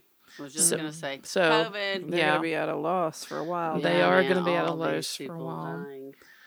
Unfortunately. So, you know, Body Farm 1987 hasn't been around that long in the grand scheme of things. There have been a ton of books written about the Body Farm and movies as well. Dr. Bill Bass actually published some fictional murder mystery novels with a guy named John Jefferson cool. based on the Body Farm there in Knoxville under the pseudonym Jefferson Bass. Well, that's And the lead Okay. character is based on obviously mm, Dr. Bill Bass. So I'm, I'm sure like a lot of his expertise and stories, and then kind of added to you know in the fiction world. Um, I'm sure they're pretty interesting. The British have a television series called Waking the Dead, where a forensic pathologist has her own body farm, and then she also reappears in a spin-off of a series called The Body Farm there in the UK. So the British is all about the body farms. and then she appears in the Great British Breaking Show, but she washed her hands. She washed her hands, right, and changed clothes. Bones, CSI, Law and Order, SVU, all have had episodes dealing with the body farm. There's a novel by Simon Beckett called Whispers of the Dead, which was set in and around the body farm there in Knoxville, Tennessee. And of course, I talked about The Body Farm by Patricia Cornwell, which is an excellent book. You should read if you have not read it. Stephen Fry, his second Yay. episode of his documentary series, Stephen Fry in America, visits the University of Tennessee's anthropological research facility. And then there's another book called Torpedo Juice Yeah. that talks about a body being dumped at a body farm in the Florida Everglades. And there is a coffee book, Oh, God, basically, no, no, no, by photographer Sally Mann. no, no, no. That's no, called What. Remains, and it includes a series of photographs of dead and decomposed. De- com- That's a bit fucked up. Decomposed. thank you, t- thank you. Decomposing bodies taken at the Tennessee Forensic Shut up. Do not want A that book. coffee table book. Well, I mean, it's a photo book. How so gross is your coffee table? I, I, I just called it a coffee table because I figured I all know, but photography books Our book. coffee are table coffee books. table It's true. books, right? In closing, the most famous person buried at the body farm, or not buried at the body farm, is Grover Krantz, which, if you are into Bigfoot, would know his name because he was an American anthropologist and cryptozoologist and is one of the very the few scientists not only to do research on Bigfoot but also has expressed his belief in the animal's existence. He was a member of the high IQ societies Mensa and Intertel and he donated his body in 2002. Body farm. Body farm. But yeah, so that's the body farm. Everything you do and don't want to know about Body farm. decomposition. Science is awesome. Thanks, Patrice. No problem. now I'm grossed out. Yay. I mean, I know what I book y'all are getting dip, for though. Halloween this year. No. Gross. All right. Have a good week, you guys. yes. Talk to y'all later. Bye. Bye. Bye.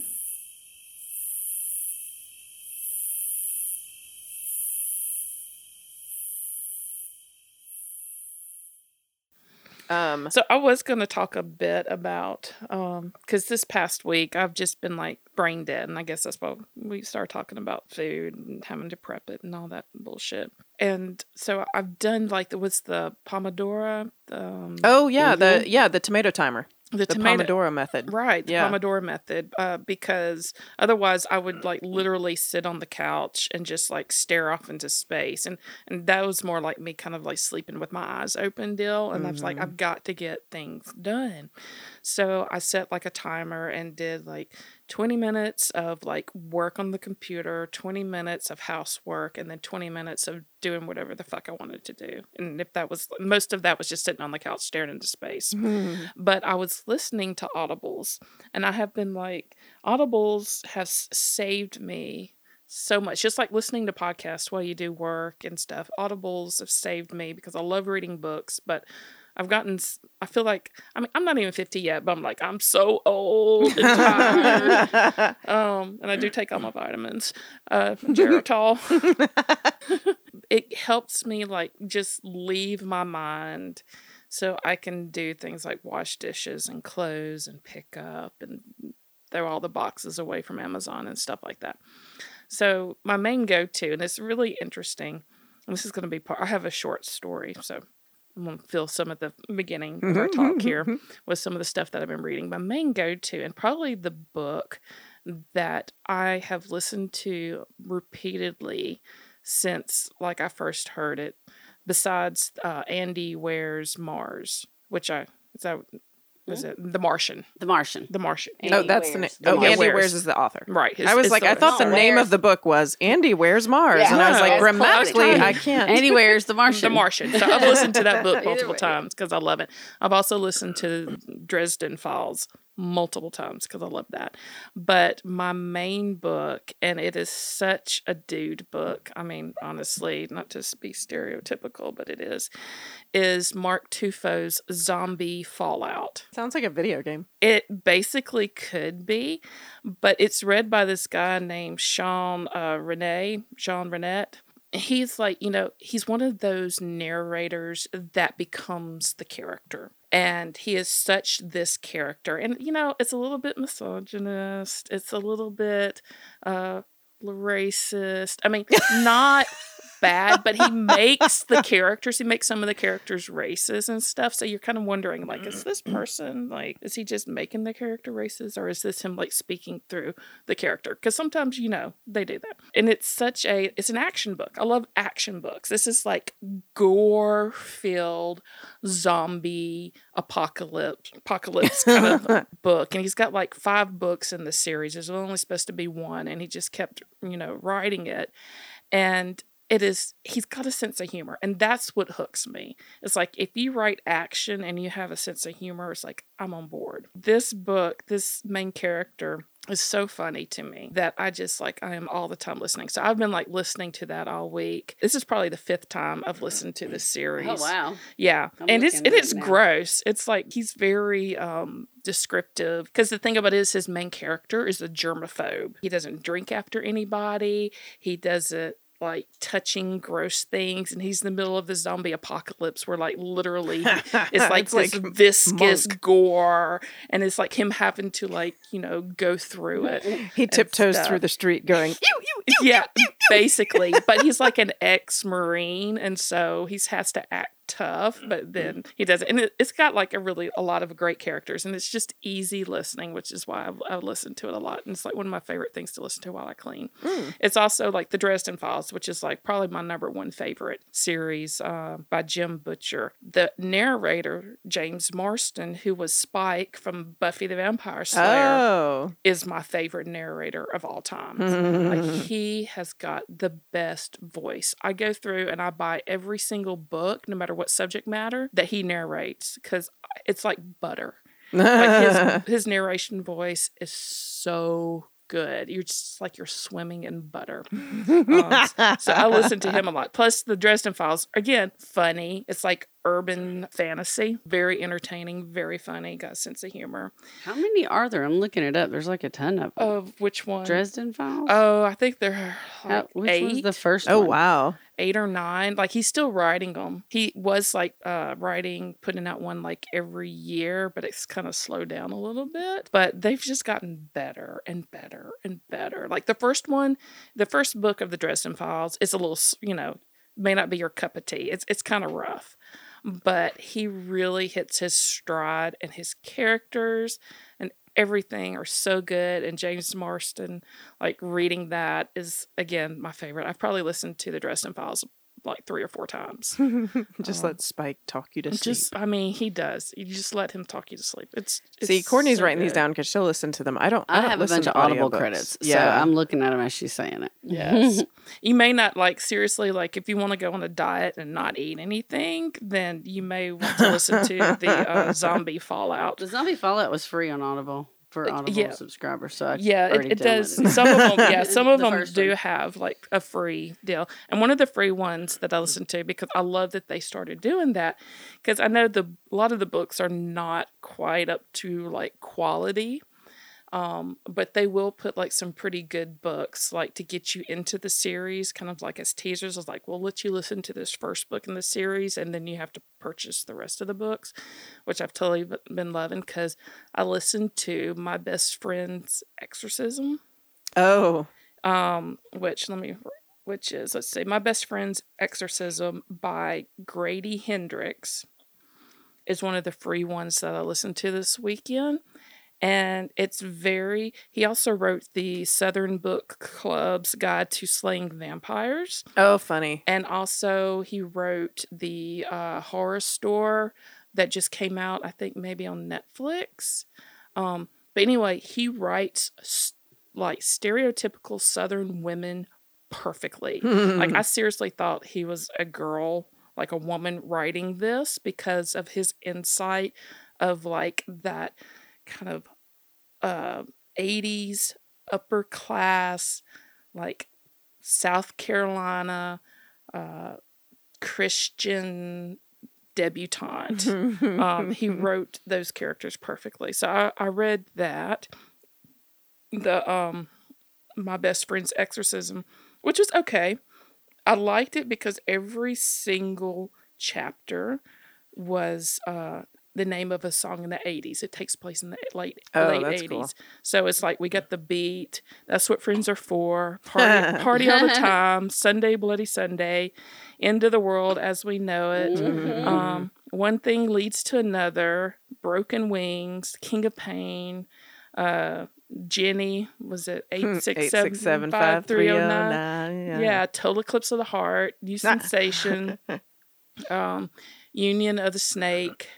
Uh, I think we're alone and like Fast Cars. Like every single chapter is the name of a song, popular song in the '80s, and it kind of fits in with like the storyline. Mhm. Um, That'd be a fun writing exercise. yeah, it, it yeah, it was entertaining. It was a it got a little slow in some places, but it was entertaining. It was a good freebie. And then I read the next one, which was the Southern Book Club's Guide to Slaying Vampires, which had like the debutante Christian Southern women stereotypes, which he nailed because they drove me fucking crazy.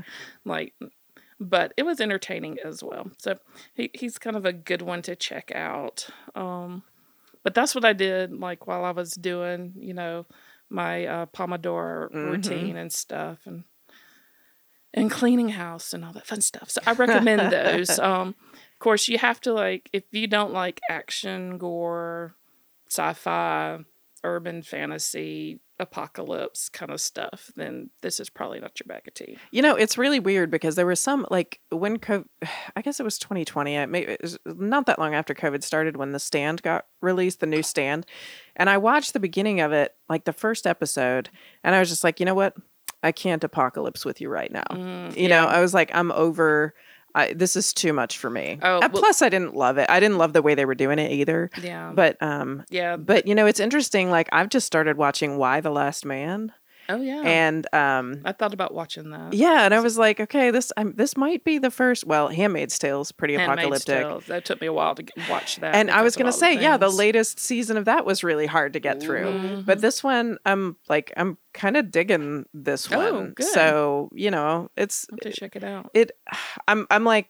I'm just interested to see what's going to happen in it. Right. Like they're setting up some interesting things. It's a completely different kind of apocalypse. Right. um and it's very gendered yeah it- like that's the main point of like Right. the show so um Well, one of the things about the zombie Fallout by Mark Tufo, uh, which was really eerie when I went back and listened to because this is the first time I went back and listened to it after COVID started. He wrote it like maybe, I think 2010, around, you know, like it was, you know, way before COVID and Mhm. stuff.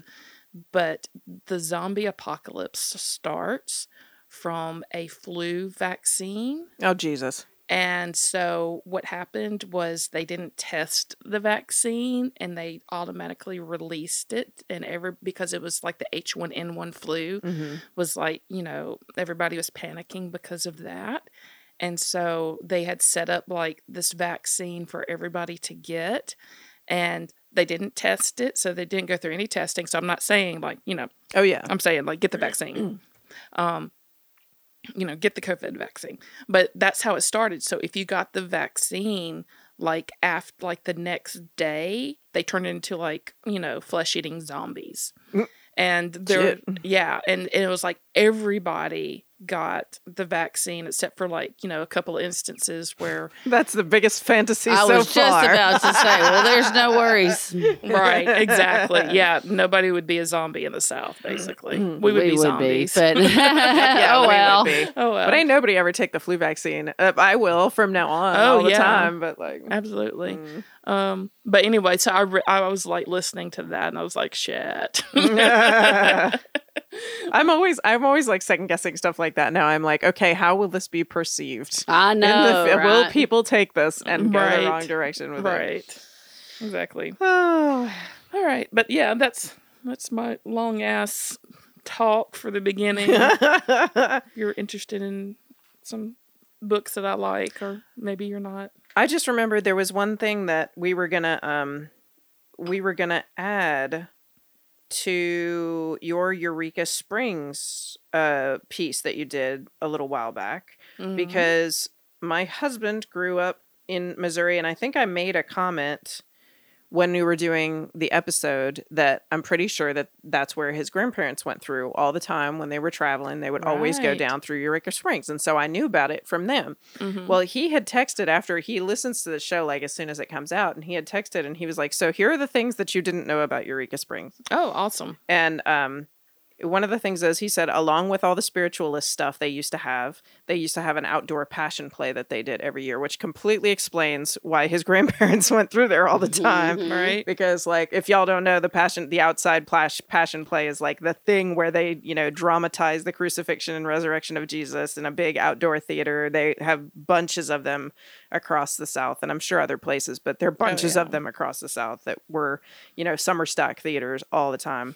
Um, he said there was also a 50 foot Jesus statue there and he said that he was pretty sure that Eureka Springs is where his grandparents got married because he could not be younger and get married in Arkansas. That's right. That's I how we got off on a conversation about like Yeah. In ages. Missouri, you mean? He couldn't get married in Missouri, so he went to Arkansas. Uh, I think that must be Yeah. that must be what he said. He yes, because I think they're both from Missouri, so I don't think. Yeah. But yes, his his grandfather used to get a real big kick, and his grandmother out of telling us that um that he had to lie about his age to get married. He actually went into the military, I think, before he was allowed to. He lied about his age to get into the military too. Um, so he got married before he was legally allowed to get married. She's older than him. right. And um, so they're like their pictures of when they're little are really cute. He's like this goofy. He turned into kind of like a, a mean dude for a long time, and then he had like a health scare, and then turned into like just a, a like a cute mean dude. Like he was.